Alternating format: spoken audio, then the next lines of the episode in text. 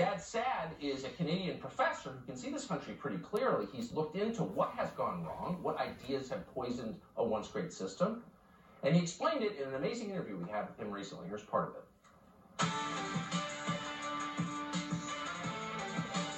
It almost seems impossible that our current path doesn't lead to like actual disaster. I, I agree, I, and I've been I've been warning against this for many years. Now people would say, "Oh, you're exaggerating. You're being bombastic. You're being hyperbolic." I always say, "Look, it's Lebanon is coming."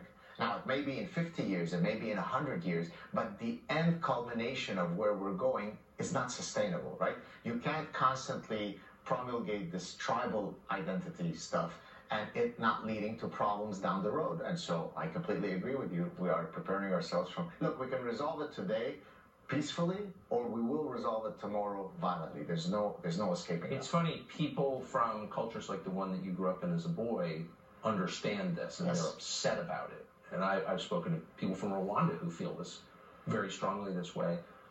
You say this so often out loud. What is the? I mean, it's it's so obviously true. What's the response that you get?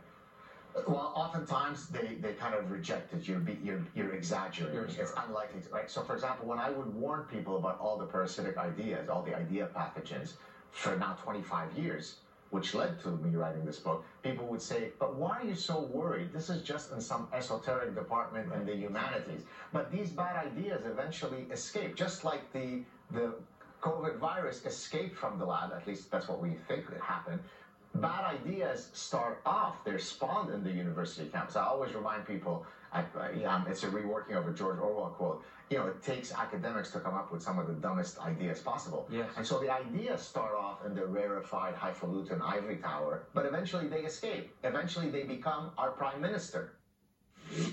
Gad Saad grew up in the middle of the Lebanese civil war. He knows how wrong it can go. Fascinating conversation. It's on Fox Nation right now.